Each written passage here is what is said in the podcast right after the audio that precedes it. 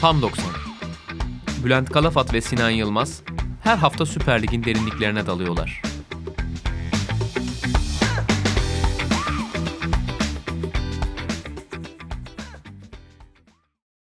Sokrates Podcast'ten hepinize merhabalar. Tam 90'ın yeni bölümüyle sizlerleyiz. Her hafta olduğu gibi Sinan Yılmaz'la birlikteyiz. Sinan selamlar. Selamlar Bülent. Ne var ne yok nasılsın? Teşekkür ederim. Sen nasılsın? Ben de iyiyim çok teşekkür ederim. Bu haftaki bölümümüz Gaziantep, Erol Bulut ve Doğan Erdoğan hakkında. Yavaş yavaş bu takımlara özel dosyalar serimizde de sona yaklaşıyoruz. Çok az takım kaldı artık programda konu etmediğimiz ve sıranında Gaziantep'e geldiğini zaten geçen hafta seninle konuşuyorduk. Şu anda e, şu anda derken bugün 31 Mart öğlen saatleri öğlen saati olmasının çok bir farkı yok aslında ama Gaziantep 30 puan 30 maçta 40 puanla 12. sırada bulunuyor. Düşme hattından yeterince uzaklar. Ama Avrupa kovalayan takımların biraz gerisindeler. Öyle bir hedeflerinin olduğunu söylemek güç.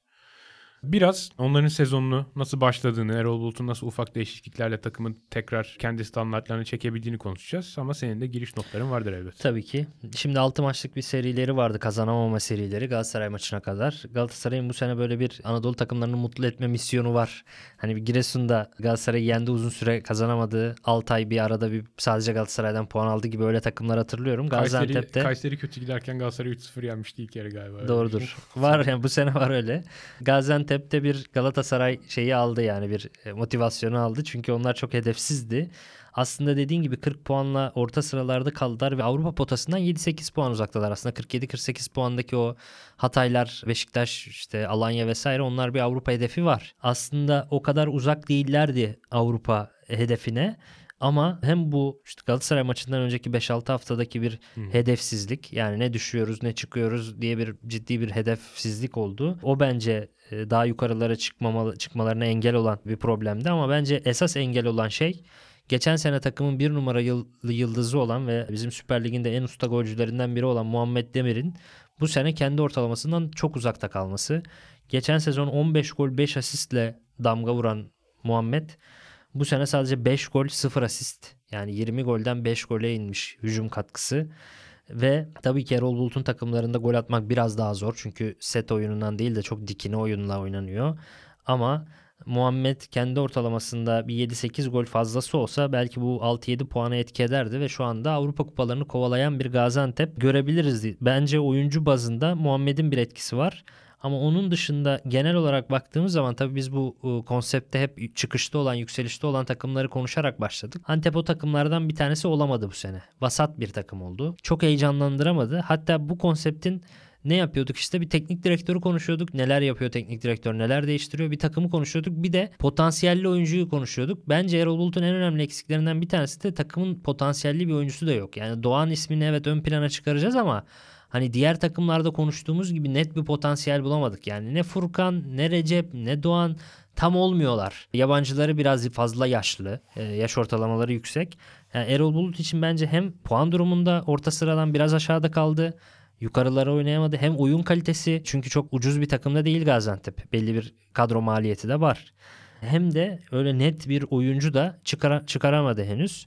Kelimenin tam anlamıyla vasat bir sezon. Ne kötü ama ne de iyi de diyemiyorsun. Tam anlamıyla vasat bir sezon geçiriyor Gaziantep. Metriklerde de öyleler zaten. Yani önceki programlardan çok daha az mesela metrik olacak bu programda. Çünkü Gaziantep neredeyse her konuda ligin tam ortasındaki takımlardan. Hiçbir konuda çok sıra dışı değiller. Ne çok fazla önde basıyorlar ne çok geride karşılıyorlar. Ne çok direkt futbol oynuyorlar ne de çok ayağa pas ve işte 10 pastan fazla pas Evet. örgüleri falan. Her şeyi belli bir ölçüde yapan bir takım gerçekten. Onlar da pazar saat 1.30'da Kasımpaşa deplasmanında olacak. Ligin son çeyreğine giriyorlar artık. Ve Kasımpaşa'da belki Sami Uğurlu'nun ilk geldiği dönemdeki kadar güçlü değil şu anda. Evet. Biraz daha dişlerine göre bir Kasımpaşa olabilir. İstersen biraz Erol Bulut'u tanıyalım. Keyifli bir maç olacak kesin. Geçelim Erol Hoca'ya. Ben de keyifli olmasını bekliyorum. Aslında biz en yakın deneyimi olarak Fenerbahçe'den zaten Erol Bulut'u çok iyi tanıyordur. Eminim dinleyicilerimizin de aşina olduğu bir isim. O Fenerbahçe'yi her ne kadar görevinden ayrılmak zorunda kalsa da şampiyonluk potasında tutmayı başarmıştı. Ama biraz futbolcu Erol Bulut'a dönelim istiyorum. Ben hafif nostalji de yapalım. Yani benim çocukluğumun futbolcularından sonuçta. Ocak 75 doğumlu Erol Bulut. Frankfurt'un bir saat batısında doğmuş. Frankfurt altyapısında yetişiyor fakat ilk profesyonel kontratı Fenerbahçe ile. Ve Fenerbahçe'de 20 yaşında gelip 4 sezon geçiriyor. İlk sezonda 95-96 sezonu Carlos Alberto Parreira'nın şampiyonluğa götürdüğü Fenerbahçe'nin önemli parçalarından bir tanesi oluyor. 97-98 kariyerinin en iyi sezonu. Ne yazık ki o sezon Fenerbahçe'nin iç sahada oynadığı maçların görüntülerini bulmak biraz zor. O yüzden ben de Erol Bulut'un o sezonki gol asistlerine erişmekte biraz zorlandım. Çünkü Fenerbahçe o sezon yayın ihalesine bir protesto uyguluyor. Deplasman maçları dışında çok zor videolara ulaşmak. Bu nedenle işte gol ve asistlerin olduğu bazı maçlar e, kelimenin tam anlamıyla tarihe gömülmüş vaziyette. Çok Fakat yazık ya. Altay deplasmanında attığı bir uzaktan gol var. Uzaktan şutla maçı 2-0'a getiriyor. O golü izlemek mümkün. Ve Ya- tabii ki en önemlisi Trabzon deplasmanında Aykut Kocaman'a arka direkte boş kaleye golü attırdığı, attırdığı asisti izlemek de mümkün ki Evet. Fenerbahçe o golle şampiyon olmuştu. Ya yalnız çok acı. Adam 20 sene sonra dede falan olacak. Torunlarına bir ben Fenerbahçe'de oynadım. Aç golü göreyim yapamıyorsun yani. Bu çok kötü. Hatta Feyyaz'ın da bir anısı var onunla ilgili. Adam hayatında attığı en güzel gol kameraya alınamamış. Ve o yüzden hep Evet. anlatıyorlar Feyyaz'ın mükemmel golü, mükemmel golü ama tam bir şey yani. Sadece o an o statta olanlar biliyor o mükemmel golü. Sadece anlatılıyor. Anlatıldıkça da büyüyor aslında ama merak da artıyor böyle. Maalesef görüntü kaydı yok. Erol hocama da geçmiş olsun yani yaşlandığı zaman goller tarihe gömülmüş. Öyle ne yazık ki ama yani en önemli icraatlarından bir tanesi olan o asisti hala izlemek mümkün. Devamında Frankfurt'a geri dönüyor. Hatta satılıyor Fenerbahçe'deki başarılı döneminden sonra fakat hemen Türkiye'ye geri kiralanıyor. İşte biraz Trabzonspor'da oynuyor, biraz Bursaspor ve Adanaspor'da oynuyor. Bunlardan sonra son e, uzun soluklu durağı Pire ekibi Olympiakos oluyor. Ee, Yunan Ligi'ni kazanıyor orada iki defa 2005, 2006 ve 2006, 2007'de. Hatta 2005-2006 Şampiyonlar Ligi grup maçında Real Madrid'e karşı sağ el attığı çok güzel bir gol var. Yüksekten gelen bir topun gelişine sağ elle müthiş yapıştırıyor. Kaleciyi yerine hareket edemez halde bırakıyor. Çok iyi bir gol. Ki o kadroda da bayağı efsane oyuncular var bu arada. Henüz Barcelona ve City yapmamış bir Yaya Toure. Kariyerinin sonlarında olan bir Rivaldo. Ve Tiani Babangida'nın kardeşi Haruna Babangida gibi. Babangida ismini görünce tabii hemen bakıyorsun. O Babangida mı diye ama o Babangida biraz daha büyük CM'de tabii. bu da potansiyelliydi galiba Harun da ama tam şimdi çıkaramadım. Karıştırmış olabilirim. Ben de çıkaramadım şu anda. Evet. Ee, Yalnız bak dikkatimi bir şey çekti. Bence çok önemli bir detay. Son olarak sonra bir Olympiakos daha gidiyor. Bir Olympiakos takımında daha ama bu Volos ekibi. Olympiakos Yunan 2. ve 3. liglerinde oynadıktan sonra da kariyerini noktalandırıyor. Söyle Bak abi. bu şeyle ilgili Olympiakos'ta adam iki sene üstte şampiyon oluyor aslında. Kariyerinin son dönemi daha şey güçlü. Fakat o dönemki milli takım havuzunu düşün. Sol bekte Ergün Pembeler, Hakan Ünsallar vesaire varken hiç düşünmüyoruz bile adamı. Olympiakos'un az sol beki hiç böyle kadroya bile giremiyor. Şu anda Caner Erkin'i falan alıyoruz. Aslında hani sol bekteki kalite düşüşü Abdullah Ercan 20 falan yılda- var. tabii. Biraz daha eskiye gittiği Tabii. Abdullah Ercan da var. Ve hani o çok iyi sol bekler vardı o dönemde. O yüzden Erol Bulut o kadar şey olamadı. Belki işte Fenerbahçe'de devam edememe Ki sebebi. çok sağlam skor katkısı var her sezon. Giderek de artan bir skor katkısı. Hep ofansı çok güçlü bir bek. Zaten onu hem dörtlü dizilişlerin hem de üçlü sistemlerin solunda oynatan hocalar da var. Yani Trabzonspor'daki 20-25 maçının neredeyse tamamında mesela bir orta saha oyuncusu olarak oynuyor. Sol, öne orta evet saha. evet evet. Ben de öyle hatırlıyorum. Çok böyle aslında. net böyle başka hiçbir yerde oynayamayan bir bek oyuncusu değildi kesinlikle. Teknik direktör Erol Bulut'a döndüğümüz zamansa işte Kartal, Yeni Malatya Spor, Elazığ Spor gibi yardımcı antrenörlük deneyimlerinden sonra kariyerinin belki geri kalanını şekillendiren yardımcı antrenörlük dönemini Abdullah Avcı'nın yanında yapıyor Başakşehir'de 2014-2017 yılları arasında. Ve onun hemen sonrasında 17-18 sezonunun 7. haftasında Erol Bulut Ertuğrul Sağlam'ı görevden alan Yeni Malatya Spor'un teknik direktörü oluyor. 7 puanla aldığı takımı 43 puana taşıyor ve orta sıralarda ligi tamamlıyorlar. Tabii o kadroyla oldukça başarılı olduğunu söylemek lazım. Özellikle golcü konusunda çok zayıf bir takım, pek rotasyon olmayan bir takım. Hani bu Tayyip'ten başka bir golcüsü yoktu takımın. Zaten bu Tayyip de gol yükünü ciddi oranda çekmişti. Ya bu Tayyip'e de değinmen iyi oldu. Bu Tayyip de çok net bir bitirici değildi de daha çok böyle çalışkanlığı ve e, takım oyununa yatkınlığıyla dikkat çeken bir oyuncuydu. Tabii programın başında Muhammed'e değindim ligin hani usta golcülerinden bir tanesi. Bu Tayyip de çok kısa süre kalsa bile böyle tam damakta tat bırakan bir adamdı. 32 yaşında olmasına rağmen 1,5 milyon euro bonservise Zamalek'e satılmasında Erol Bulut'un da payı vardır yani takımın oyununun, Malatya'nın o yüksek oyununun. Ama daha sonra ne yapmış diye baktım çünkü severdim ben bu Tayyip'i. Daha sonra tekrar ikinci lige dönmüş o Zamalek'ten. Bu Zamalek de zaten Afrika'nın en iyi kulüplerinden, en büyük kulüplerinden bir tanesi biliyorsun. Mustafa Muhammed'in de takımıydı. Hep Şampiyonlar Ligi şampiyonu falan oluyorlar Afrika'da yani. Ee, ya da final oynuyorlar. Öyle büyük bir takım. Ve bu Tayyip Fransa 2'de de fark yaratıyor. Şu an 35 yaşında devre arası 2 ay önce 500 bin euro bonservisle yine transfer yapmış. 35 yaşında bile bonservis verilebiliyor adama yani. Daha öyle. Sadece Zamalek vermedi 32 yaşındayken. Hala bir kendisine şey var. Ama mesela Erol Hoca'nın bir röportajını hatırlıyorum bu Tayyip vesaire dönemiyle ilgili. O, orada mesela biraz şaşırmıştım. Daha çok bitirici bir golcü arıyor aslında. Bu Tayyip'in özelliklerinden dolayı biraz bu oyunu oynuyoruz ama aslında biraz daha kutu içinde bitirici bir golcü aradığına dair bir şeyler söylemişti lisan-ı münasıpla ve hemen sonrasında mesela Papi Sisse gibi daha bitiricilerle oynadığını da görüyoruz. O da aslında kendi oyun yapısına ne kadar uyuyor ne kadar uymuyor bilemiyorum. Belki bu sene Santrfor'lardan Muhammed'den mesela yeterince bitiricilik alamaması onu ne kadar etkiledi. Senin programda mıydı görmüştüm bir yerde görmüştüm. Diko mesela Gaziantep'ten devre arası gönderildi. Diko şu an ligin bitiricilik oranı en düşük oyuncusu, forveti. Mesela kötü bitiricileri tutmak istemiyor. Hemen gönderiyor elinden. Daha böyle ceza sahası golcüleriyle çalışmak istiyormuş gibi geliyor bana. Bu sezonda Figueiredo'su var o konuda. Doğru. Figueiredo yine katkı sağladı. Belki onun üzerinden görsek bile olurdu yani. 8-9 golü var bu sene. Doğru. Ki hani bir çırpıda tabii aklıma iki tane çok net kaçırdığı karşı karşıya pozisyonda geliyor. Sonuncusu Galatasaray'dan önceki maçlarından olmak üzere ama forvet profili biraz daha belirleyici oluyor gerçekten Erol Bulut için ki 18-19 sezonda zaten önemli takviyeler yapılıyor bu kadroya. Adem Büyük mesela önemli bir parça ve Tabii. bitiricilikte ciddi bir isim. Ve Adem Büyük'e ilave olarak tabii Gilerme, Ömer ve Alexic geliyor. Bunların hepsi önemli gol katkısı veriyorlar. Ve hani ligin en az gol yiyen takımlarından biri olup ilk yarıyı 3. sırada tamamlıyor yeni Malatya Spor on- o- 18-19 sezonunda. Çok çarpıcı. Trabzonspor'u 5-0 yendikleri bir maç var o periyotta. Evet. İşte kupa yarı finalinde Galatasaray'a eleniyorlar. Bayağı ilerliyorlar. Fakat ligde 11 maçta bir galibiyet alabildiği bir süreçten sonra görevi sonlanıyor ve takımı 8. sıradayken bırakıyor. Gene yeni Malatya Spor gibi o profildeki bir takım için 8.lik bitir 8. sırada bitirmek tabii çok çok çok iyi bir başarı.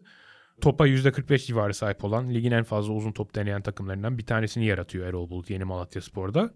Ve 19-20'de Alanya'nın başında ki bu sefer bir kadro planlaması yapma şansı oluyor. Bakasetas, Siopis, Juan Fran, Salih, Marafona bunların hepsi onun başında olduğu transfer döneminin parçaları en öne çıkanları. Tabii bunlara Tayfur Bingöl, Onur Bulut, Umut Güneş gibi daha az süre bulan ama bulduğu sürelerde faydalı olan ya da gelecekte daha faydalı olabilecek isimler de eklemek lazım ki Sokrates derginin Kasım 2019 sayısında da zaten Caner Eler ve Kaan Demirel'le yaptığı röportajda o sezondaki başarının önemli bir kısmının bütün transferlerin yaz kampına yetişmesinde saklı olduğunu anlatıyor hoca. Avusturya'daki yaptıkları kampa bütün bu transferler yetişti. Dolayısıyla lige çok hazır girdiler. Ligin ilk 10 haftasını lider geçirdiler. Fakat topa daha fazla sahip olmaları gerektiği maçlar oynadıkları zaman biraz daha bocaladılar ve 5. tamamladılar. Kupa finaline kadar çıktılar bu sefer. Bir önceki senesinde yarı final görmüştü Erol Bulut. Bu sefer final görüyor ve Trabzonspor'a kaybediyor. Ki herhalde o 19-20 Alanya Spor'unu herkes işte Wellington, Kolker, Zaveyas, Ensakalalı savunma hattıyla hatırlar. İşte Kolker değişmez parça. Bazen Zaveyas bazen Wellington daha çok oynadı onun partneri olarak. Duran top hücumunda ve savunmasında ligin en etkili takımlarından bir tanesini yaratmıştı. Üçüncü alan baskısıyla en çok şut atan takımı yaratmıştı. Ve hani kariyerinin bu kısmı yavaş yavaş aslında biraz Valerian İsmail'e benziyor Erol Bulut'un. Kolay kolay vazgeçmedikleri ve başarıyla uygulayabildikleri topa fazla sahip olmayı birinci amaç olarak görmeyen bir futbolun parçası. Igor Tudor da çok benzer. O da duran toplardan çok gol atan, çok fizik kaliteye önem veren, ön alan baskısına önem veren. Erol Hoca, Igor Tudor, Valerian İsmail hem kendili fizikleri de çok fizikli futbolcu ve şey şu anda da öyleler. Erol Bulut şu anda zaten ediyorlar. futbolculuğundan falan çok daha fit ve canavar gözüküyor Evet, yani. Hepsi öyle ya. Üçü de öyle. Hem de oynattıkları oyun da kendi fiziklerine de şey e, benziyor. Bakalım Valerian İsmail de belki sezonun en sonunda bir 8 maç sonunda bir Valerian İsmail ile bitiririz o şeyi. Olabilir. Seriyi de. Olabilir. Ve tabii ki Alanya Spor döneminden sonra herkesin çok daha yakından tanıdığı Fenerbahçe dönemi geliyor Erol Bulut'un.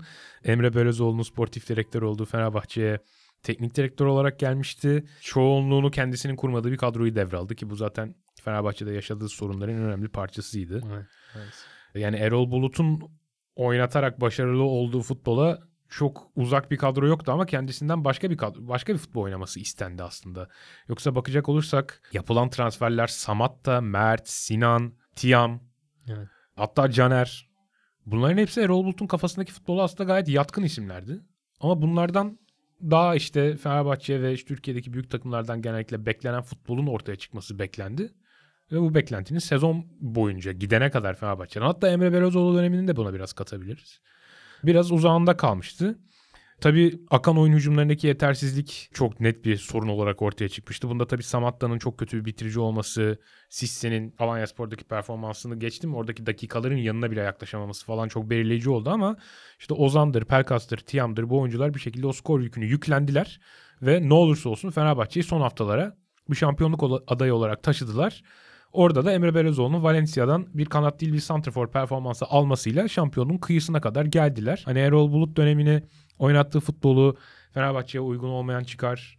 Ben başka futbol seviyorum diyen çıkabilir ama hani kimse çok da başarısız olduğunu söyleyemez bence. Yani Galatasaray ve Beşiktaş'ta çok yakındı. Erol Bulut ayrıldığı zaman kaç puan vardı, vardı Beşiktaş'ta? 5 puan falan vardı arasında ki Herhalde. maç eksiği vardı Beşiktaş'ın. Evet onu da göz önünde bulundurmak lazım. Fakat kadro planlamasının bence Erol Bulut'un başarısızlığının çok daha önüne geçtiği bir sezondu o. Ya o dönem gelen işte Sosalar vesaire herkes çok büyük yıldız olarak Novak. Bir önceki sezonun en iyi pozisyonunda en iyi oyuncuları olarak gelip Mert Hakan mesela. Fenerbahçe'nin beklentisi çok yüksekti. Nisan ayında şampiyon olacak falan deniyordu. Perottiler, Merottiler. Tabii o yüzden biraz o beklenti aşırı arşa çıkarıldığı için o ağırlığı yaşadı ama bence en ilginç olanı sportif direktör Emre Belezoğlu'yla Erol Bulut'un teknik direktörlerinin tam olarak 180 derece birbirinden farklı olması. Bugün oynattıkları oyuna da bakarsak yani bir Başakşehir maçı izleyin ondan sonra da gidin bir Gaziantep maçı izleyin. Veya geçmişteki Alanya, Erol Bulut Alanyası, Erol Bulut Yeni Malatya'sı bunları izlediğiniz zaman Emre Belözoğlu'nun futbol felsefesi- felsefesiyle ne kadar tezat olduğunu görüyorsun. Aslında bir yandan da şunu düşünüyorsun. Emre Belezoğlu Erol Bulut'u getirmiş olamaz. Mantıklı değil yani. Hiç mantıklı değil. Hadi getirdiyse o zaman Sosa gibi transferleri yapamazsın. Çünkü Sosa hiçbir zaman Erol Bulut takımlarında bir Sosa rolü yok. Ve Sosa da işte Trabzonspor'dan en pahalı transferlerden bir tanesi olarak geldi. Yani en kilit. Bir de üstüne devre arası İrfan Can, Mesut Özil falan aldılar. Bunların hiçbiri Erol Bulut transferi değil. Ama mesela tam sonra Emre Belözoğlu göreve geldiği zaman aslında tam Emre Belözoğlu transferi olduğunu anlıyorsun. Tam Emre Belözoğlu'nun oynatmak istediği oyunun oyuncusu olduğunu. Bugün Başakşehir'i izlediğiniz zaman direkt görüyorsunuz bunu. Yani burada aslında iki tane birbirinden tezat futbol anlayışının Fenerbahçe'yi birlikte yönetmeye çalıştığını ve bunun da hüsranla sonuçlandığını görüyoruz o sezon için. Ne Emre'nin istediği gibi ne Erol'un istediği gibi bir Fenerbahçe maalesef ikisinin de istediği gibi olmadı. Çünkü mesela savunma oyuncularına baktığın zaman da aslında hiç Erol Bulut mesela ne oynuyor? Kolkır, Wellington, Cilabocci falan böyle fizikli stoperler, sağlam stoperlerle oynamak istiyor. Lemos'u alıyorsun. Gökhan Gönül'ü alıyorsun. Biraz daha oyun kurmaya alıyorsun. yatkın. Tisserant'ı alıyorsun. Bunlar mesela Erol Bulut stoperleri değil. Değil. Emre Belezoğlu stoperleri biraz daha. Serdar Emre Aziz Belezoğlu- çok daha net bir Erol Bulut stoperi mesela. Öyle. Yani. Hatta Emre Belözoğlu Lemos'u ben aldırdım diye itiraf etmişti yani. Be- özellikle benim transferim diye. Hiç şeyin Erol Hoca'nın stoperlerine benzemiyor zaten. En nihayetinde burada da başarısızlık geldi. Ama mesela neye etiketti dersen Erol Bulut'un deplasman galibiyetlerine net bir etkisi oldu. O oynattığı oyunun, geçiş oyununun. Ben Valerian İzmail'den de be- benzer bir deplasman performansı bekliyorum o açıdan. Çünkü deplasmana daha uygun oyunları. E, Ve rekor falan da kırmıştı galiba öyle hatırlıyorum. Rekor kıran deplasman galibiyetleri vardı. O tip haberler çıkıyordu. İşte 20 maçta en fazla deplasman puanını topladı. Erol Bulut gibi haberler çıkmıştı ama tabii ki iç sahadaki puanlarla perçinlenmeyince 3. sırada kalmıştı. Ve oradan da bugünlere geliyoruz Antep'e. Ki ben sezon başında Erol Bulut'un Antep'te sezonu mutlaka bitireceğini yani bunu görmek kolay bir şey değil Türkiye'de biliyorsun. Teknik direktör sirkülasyonu oldukça Evet. üst düzey. Mutlaka sezonu bitirme şansının çok yüksek olduğunu düşünmüştüm ve iyi bir uyum yakalayabileceğini düşünmüştüm. Bu arada belli olmaz 8 hafta içinde de gönderilebilir yani. Türkiye sonuçta Tabii burası. ki. Ama yani herhalde olmaz diye tahmin ediyorum. Çünkü iyi de gidiyorlar. En azından beklentileri karşılıyorlar puan tablosunda. Ve açıkçası hani bu sezon gösterdiği performansın biraz daha üstünü de bekliyordum. Belki Muhammed Demir'in golcülü, e, golcülük yönünden eksik kalması benim öngördüğüm şeyin gerçekleşmemesindeki en önemli paylardan biri, sebeplerden biri olabilir. Ama Erol Bulut özelinde sezonun çok iyi başlamadığını söyleyebiliriz. Çünkü takımı oynamaya alıştığı üçlü sistemden, şu Mudika döneminde çok iyi ezber oluşturduğu üçlü sistemden uzaklaştırdı sezon başında ve dörtlüyle başladı sezona. Bir e, 8-10 maç böyle götürmek istedi. Ki kendisi de Sokrates dergiye verdiği röportajda da hani çok sistemlerin sayılarına değil de sahadaki oyunla daha fazla ilgilenen bir teknik direktör olduğunu söylese de Alanya Spor ve Yeni Malatya dönemindeki tek tük üçlü dizilişler dışında kolay kolay 4-2-3-1'den vazgeçmeyen bir teknik direktör olduğunu görüyoruz. Belki Antep'te kendi bildiğini tekrar uygulamak istedi ama bunun olumsuz sonuç verdiğini çabuk gördü. Özellikle Ciloboci mesela bu dörtlüye Evet. dörtlü sistemden en kötü etkilenen oyuncu olmuştu. Yüzde yüz. Çünkü o sistemde Ciloboci'yi 2-6'dan bir tanesi gibi kullanmaya çalışıyordu Erol Bulut.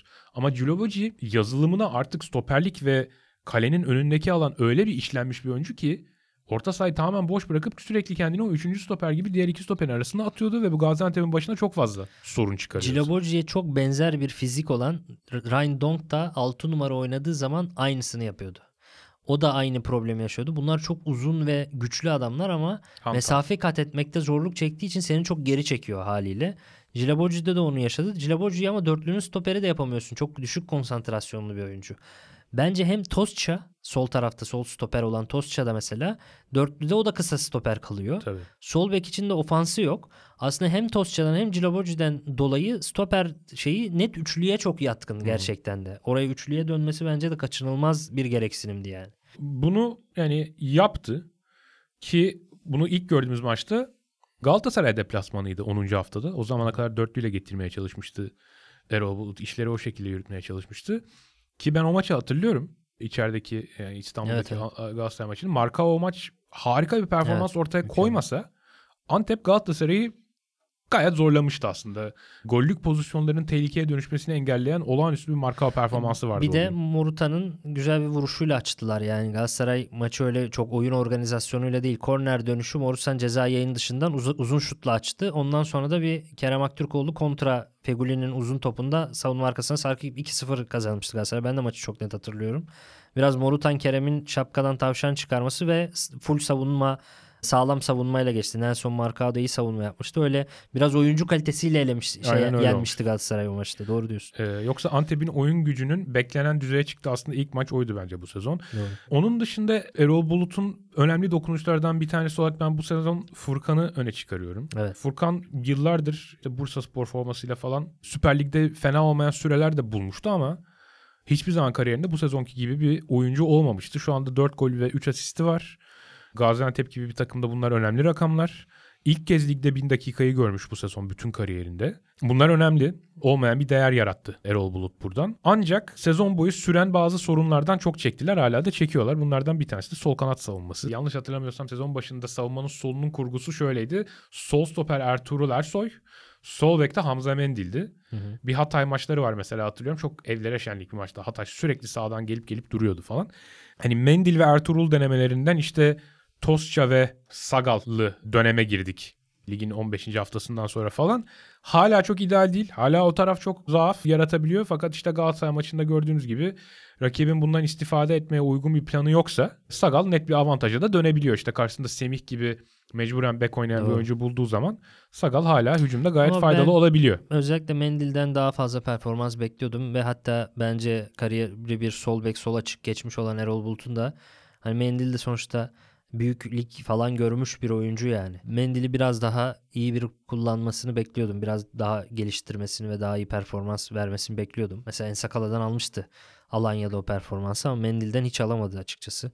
O bir bence bu sene Erol Hoca'nın yapamadıklarından bir tanesi de oydu. Genel olarak hocanın kariyerinde beklerle anılacak bir kariyeri olmadığını söyleyebiliriz. En doğru ifade etme şekli bu sanırım. Çünkü mesela Fenerbahçe'ye bakıyoruz abi. İsim olarak baktığımda Caner, Gökhan Gönül, Novak, hadi Nazım belki ama yani 3 tane kağıt üstünde kimsenin bir şey Novak söyleyemeyeceği bekler gelmeden ama önce ligin en iyi sol bekiydi. O çok Fenerbahçe performansları bu oyuncuların çok eksik Çok, kaldı. Tam evet. Caner'e bakarsa belki şimdi herkes 10 asistini görür orada ama e, Caner zaten 250 orta yapıyor her sezon. Onlardan da 10 tanesi asist olu veriyor. Ama Evet. oyun anlamında sana çok bir şey katmıyor. E şeye dönelim. Önceki sezonlarını e, Gökhan Gönül'ü zaten saymıyorum. Fenerbahçe'ye geldiğinde Çok aslında kötü. emeklilik şeyini çoktan imzalamıştı ama biz bilmiyorduk. Önceki sezonlarına bakalım Erol Bulut'un. Yeni Malatya döneminde Şabek dışında bek yok. Böyle Sincere seti falan getirmişlerdi. Böyle çok yetersiz bir oyuncuydu. Forma şansı bulamıyordu zaten. Stoperlerden falan kiraladılar onu. Stoperlerden, orta sahalardan falan bekler devşiriyordu orada hoca. Bir sonraki sezon Erkan Kaşlar'dan falan gene bekler Doğru. icat etmeye çalışıyordu. Bir tek Alanya böyle hani bek bolluğu yaşayabildiği bir takımdı. Zaten oyun zirvesinde Alanya'da olması belki bununla biraz alakalı. Çünkü En Sakala'dan çok net performans alabilmişti. Öbür tarafta Juan Fran'dan çok net performanslar alabilmişti ve rotasyon da sağlamdı. İşte Tayfur'u var, Onur'u var. Kaan Kana zaman zaman kullanabiliyordu. Hiç sorun yaşamıyordu bu oyuncularda. E, Her ihtiyacı karşılayabilecek bir bek rotasyonu bu oyuncularla yani kısmen oyunda kırabilirsin. kı- Kısmen çok geride de bekleyebilirsin. Çok iyi savunmacılar da var. Ayağı daha temiz bekler de var bu havuzun içinde. Ama herhalde Erol Bulut beklerden çok iyi performans alır ya da Erol Bulut bekleri başka bir yere taşır. Erol Bulut'un oyununda beklerden farklı katkılar görebilirsiniz kısmı biraz eksik kalıyor hocanın kariyerinde. Bu sezonda Sagal'dan işte bedellerini ödeyerek karşılık alabiliyor. Yani çok ciddi savunma bedelleri ödeyerek ancak e, hücum çıktısı alabiliyor. Belki bunun biraz değiştiğini görebiliriz. Şimdi Doğan'a geçmeden önce son olarak bu sene Gaziantep neden yukarılara daha da çıkamadı sorusunun bence en büyük cevaplarından bir tanesi. Bu senenin en iyi iki oyuncusu Maxim ve Figueredo. Maxim geçen iki sezonun da Gaziantep adına en iyi oyuncusu. Çok özel bir oyuncu Maxim.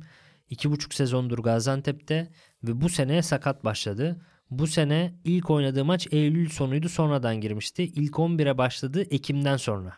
Ve Gaziantep Ekim'e kadar çok zorlandı. O ilk Tabii. 10 hafta dediğin üçlüye mi yapacağız, dörtlüye mi yapacağız? E takımın yıldızı Maxim de sakat. Sezona sakat başlamak çok kötü bir kere. Kamp yapmıyorsun ya. Normal seviyenden de düşük. E Maxim de artık 30'lara da geldi.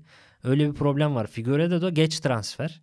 O da alışana kadar birkaç Tabii bir de o zaman Maç sistem geçti. sistem de oturmamıştı. Hatırlasana Figueiredo'yu biz 4-3-1-2'nin sağ içi Evet, olarak falan tabii. görmüştük. Öyle bir dönem olmuştu. tabii sağ kanatta falan oynuyordu. Ya. Figueiredo'nun ne olduğunu zaten teknik ekimin anlaması zaten bayağı uzun sürmüştü. Tabii. Bir de Maxim'in yerine oyun yani Maxim'in sakatlığında ilk 11'de daha çok süre bulan Merkel her iki bakımdan da çok yetersiz bir oyuncu çıktı. Yani ne sana Doğan'ın falan verdiği savunma Evet. katkısına yakın bir savunma verebiliyor ne de hücumda bir şey yapabiliyordu. Çok eksik kaldı. İki yönlü olmaya çalışıp yönsüz olan Evet. orta sahalardan bir tanesi Merkel. Ama Maxim'e şuradan değinelim. İlk sezon, yarım sezonda 15 maçta 7 gol atmıştı. Geçen sezon 16 gol atmıştı. Lig, ligde 15 kupada bir 16 gol asistleri falan da var ve bu senede Ekim'e kadar sakat olmasına rağmen Ekim'den sonra oynadığı maçlarda bile 12 tane gol attı. Hani iki buçuk katı fazla Muhammed'den yani. Yine gol yükünü çok net bir şekilde sırtladığını görüyoruz. Geçtiğimiz sezon takımın penaltısı gene Maxim'di değil mi? Evet evet. Yani duran toptan çok büyük katkısı var ama ya onları da çok iyi kullandığını söyleyelim yani. O da bir maharet. Hiç kaçırmadı galiba Maxim penaltı bu arada. Hiç hatırlamıyorum Ben ben, de de. hatırlamıyorum. Gerçekten çok iyi vuruyor. Ve geçelim Doğan Erdoğan'a. Yani Doğan'a geçelim. Gaziantep'i ayakta tutan büyük Evet. tutkal diyebiliriz herhalde kendisi. Yüzde yüz. Ya ben çok şaşırdım. Bunu bilmiyordum çünkü. Bilmediğime de çok şaşırdım. Ben Samsun doğumlu olduğunu bilmiyordum. Türkiye doğumlu olduğunu bilmiyordum. Gurbetçi zannediyordum ve Avusturya'dan geldi zannediyordum. Ben de öyle zannediyordum. Meğer adam Samsunluymuş ve bizim TFF 1. Lig'den oyuncu satışımızı yapan isimlerden yani Zeki Çelik gitti Lille falan hani aslında Altın Ordu da satıyor son dönemde ama Samsun'dan doğan mesela onlardan önce gitmiş. Anlatayım. 96 Samsun doğumlu. 10 yaşında başlıyor. 2006 yılındayken Samsunspor altyapısında başlıyor ve 2012'deyken henüz 16 yaşındayken TFF 1. Lig'de Adana Demirspor'a karşı oynuyor ve profesyonel liglerde oynayan en genç oyuncu rekorunu kırıyor o yıl. Ama daha sonradan kırıldı o rekor. Birkaç kez daha kırıldı hatta. Son olarak Emre Demir'de kaldı galiba. 16 yaşında öyle bir rekoru da var. Ama ondan sonra TFF 1. Lig'de öyle aman aman bir fark yaratamamış. Oynamış da 16, 17, 18 çok genç yaşlarda oynamış Samsunspor'da. Fark yaratamamış ama 2015'in yazında 19 yaşındayken Lask Lisk'le bir deneme maçına çıkıyor. İlginç. O dönemde Lask'ın hocası Oliver Glasner. Şu anda Frankfurt'un son olarak işte Fenerbahçe'ye karşı izlemiştik Frankfurt'u Avrupa Ligi'nde. Frankfurt'un teknik direktörü Oliver Glasner. O da Lask'taki başarılı döneminden sonra bir Bundesliga'ya yükselen bir teknik adam. Yani önce Werder Bremen son olarak da Frankfurt'a geçti. Doğan'ı beğeniyor ve alın bu çocuğu diyor 19 yaşındayken. Doğan da orada Avusturya'da 4 sezon geçiriyor. İlk sezonda falan daha çok süre alıyor. Sonra son sezonun yarım döneminde ikinci lige kiralamışlar. İki ağır Hani biraz- sakatlık geçiriyor orada tabii. Evet. maalesef. Umutlar biraz şey yapmış yani olmayacak gibi olmuş. Ama Trabzonspor da gençleşme dönemine girmişti. E, Birçok oyuncu almıştı işte Ağoğlu böyle genç e, deneyelim. Bir tanesi iyi çıkar tuttururuz mantığı vardı ki iyi çıkanlar da oluyordu işte. Mesela Yusuf da şimdi Rize'ye gönderilen falan onlar da o denemelerden bir tanesiydi. Doğan da denemelerden bir tanesiydi. Tutmayanları Rize'ye gönderdiler zaten. Doğan da 200 bin euroya falan Trabzonspor'a geldi 23 yaşındayken. Rotasyon falan oldu. Rize'ye gitti. Rize'de de çok Rize'de zaten hiç kimse tutunamıyor nedense. Öyle bir problemi var Rize'nin 2-3 yıldır. Yani giden orada hep geri gidiyor. Oradan da Gaziantep'e geçti. Gaziantep'te nihayet artık 25 yaşına da bastı. Daha olgun bir Doğan Erdoğan görüyoruz. Tarzı ve fizik yapısı çok kalın bir oyuncu ve çok sert ve çok cesur. Bana o yüzden Necip Uysal'ı çok andırıyor. Diyeyim sana bırakayım sonra tekrar devam ederiz. Necip'i sahaya kattıkları yani takıma kattıkları aslında andırıyor dediğin gibi. Fakat ben Lask'taki maçlarını izleyince Doğan'ı hiç tanımadığımı anladım. Çünkü Lask'ta özellikle kariyerinin başında yani ilk Lask sezonlarında 15-16 sezonu falan yani fiziksel kabiliyeti tam etkileyici falan ama hem duran toptan hem akan oyundan asist yapabilen bir Doğan Erdoğan var. Hani e, frikikleri, kornerleri kullanan bir Doğan Erdoğan. Topu kendi yarı, yarı sahasında alıp rakip yarı sahaya kadar taşıyıp final pasını verebilen falan bir oyuncuymuş aslında Doğan Erdoğan. Belki de Glasner o yüzden çok yükselmişti kendisine. Belki. Son Ama ondan sonra maçında... bir ayak tarak kemiğini kırıyor. Hı hı. Bir ya da iki sezon sonra da e, işte bu bütün Türk futbolcuların belası olan pubis. Hı. Kasık sakatlığını yaşıyor. O sakatlığı yaşadıktan sonra zaten eski performansında kalabilen kimse yok sanırım. Nasıl Maalesef. bir belaysa bu. Son olarak Taylan Antalyalı da Aynen gördük öyle. o büyük bir düşüş yaşattı bu sene. İşte Emre Belezoğlu'nun bütün kariyeri boyunca uğraştı. Arda bütün kariyeri boyunca uğraştı. Belki evet. bir fizik yapısını daha fazla etkileyen bir sakatlık. Olabilir. Doğan'ın da biraz öyle yani kısa ve gen, kısa bacak geniş kalıp falan belki o o vücut tipi Olabilir. daha fazla maruz kalıyor belki buna ama yani Last'taki maçlarını izlediğim zaman sadece o maçları izlesem bu adamı mı Necip'le kıyaslıyorsunuz falan dersin yani. ama bugünkü Doğan öyle bir Doğan değil Yalnız gerçekten. son Galatasaray maçında 5 tane şut pası vermiş. Aslında işte o var repertuarın repertuarında var böyle şeyler ama artık yavaş yavaş 6 numaraya evriliyor gibi.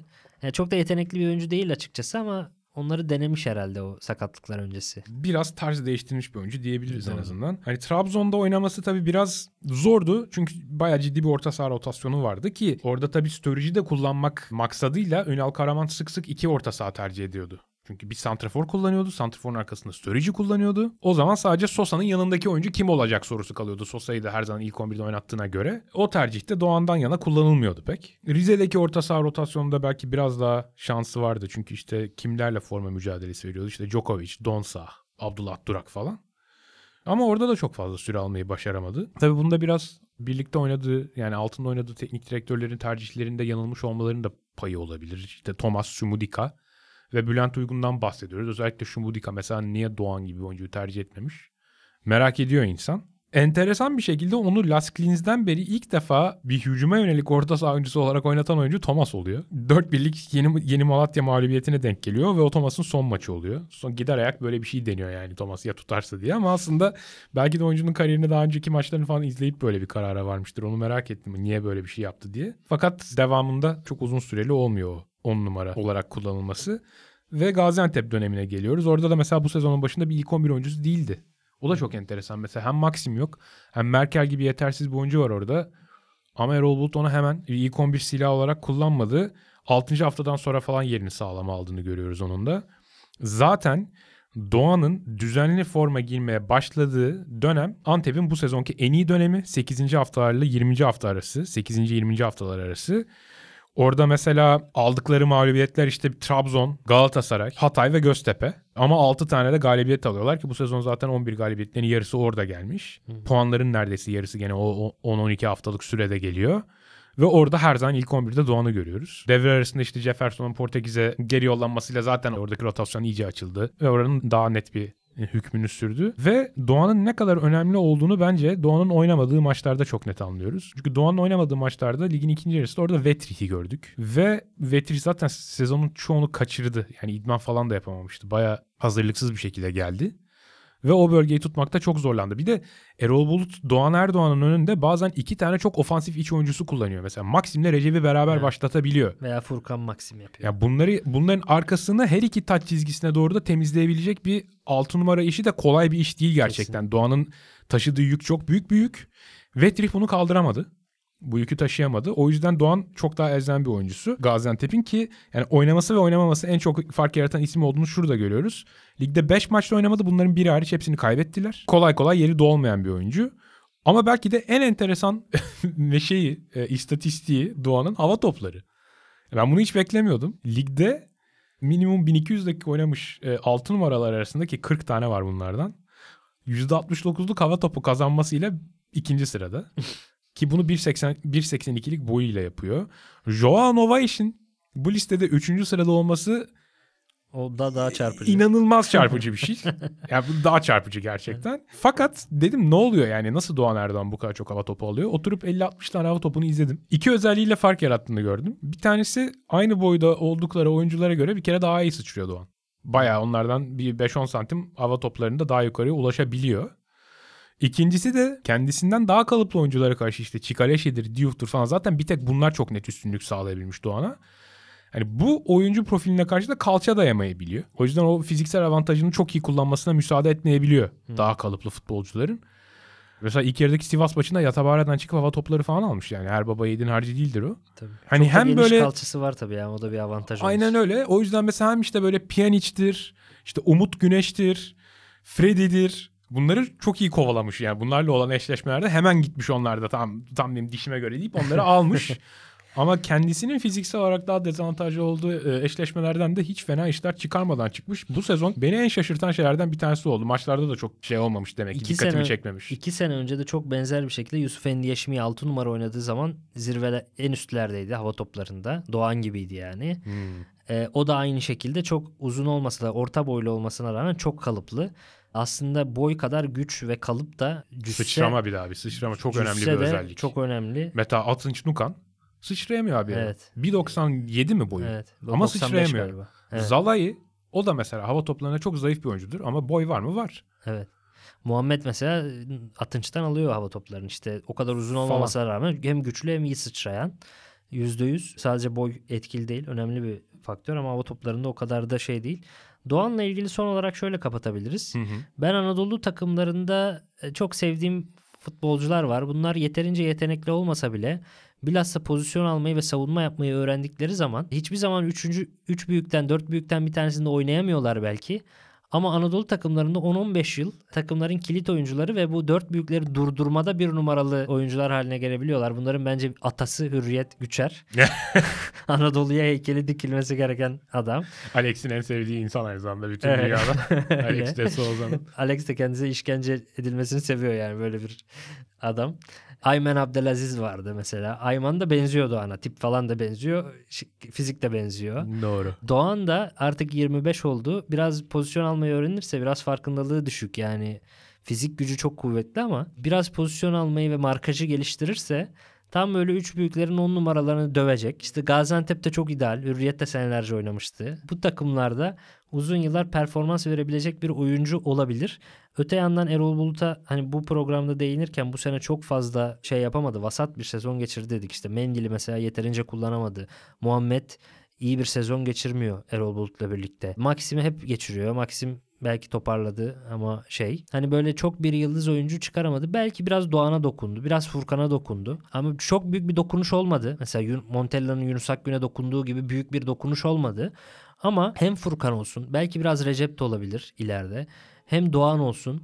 e, Çok yüksek potansiyeli olmasa da hem yerli yerli olması da kuraldan dolayı önemli olur Gaziantep için önümüzdeki senelerde. Hem de uygun maliyetli, düşük maliyetli hem de orta yaşlarda 25 yaşlarında iki tane oyuncuyu kazanmak da Gaziantep rotasyonu için belki önümüzdeki sene e, ekonomik açıdan bir fayda sağlar diyeyim. Doğan da umarım hürriyet gibi kendisini geliştirir diyelim. Göreceğiz ama şu anda onu yapmaması için hiçbir sebep yokmuş gibi gözüküyor. Ben de Doğan'ın uzun yıllar Süper Lig'de belli standartın üzerindeki oyunculardan bir tanesine dönüşmesini bekliyorum birkaç sene içinde. Bakalım umarım o lasttaki sakatlıklarını tekrar yaşamaz ve sağlıklı bir şekilde kariyerine devam eder. Çok teşekkürler abi. Ağzına sağlık. Ağzına sağlık senin de. Sizlere de çok teşekkür ederiz. Gaziantep dosyamızı böylelikle kapatıyoruz. Artık yavaş yavaş ligde değinmediğimiz takımlar tabii epey azaldı. Daha büyük ve önemli klasörlerin geldiği haftalara doğru gidiyoruz. Zaten ligin boyu da epey kısaldı. Sizlerle artık önümüzdeki bölümümüzde tekrar görüşeceğiz. Kendinize iyi bakın. Hoşçakalın.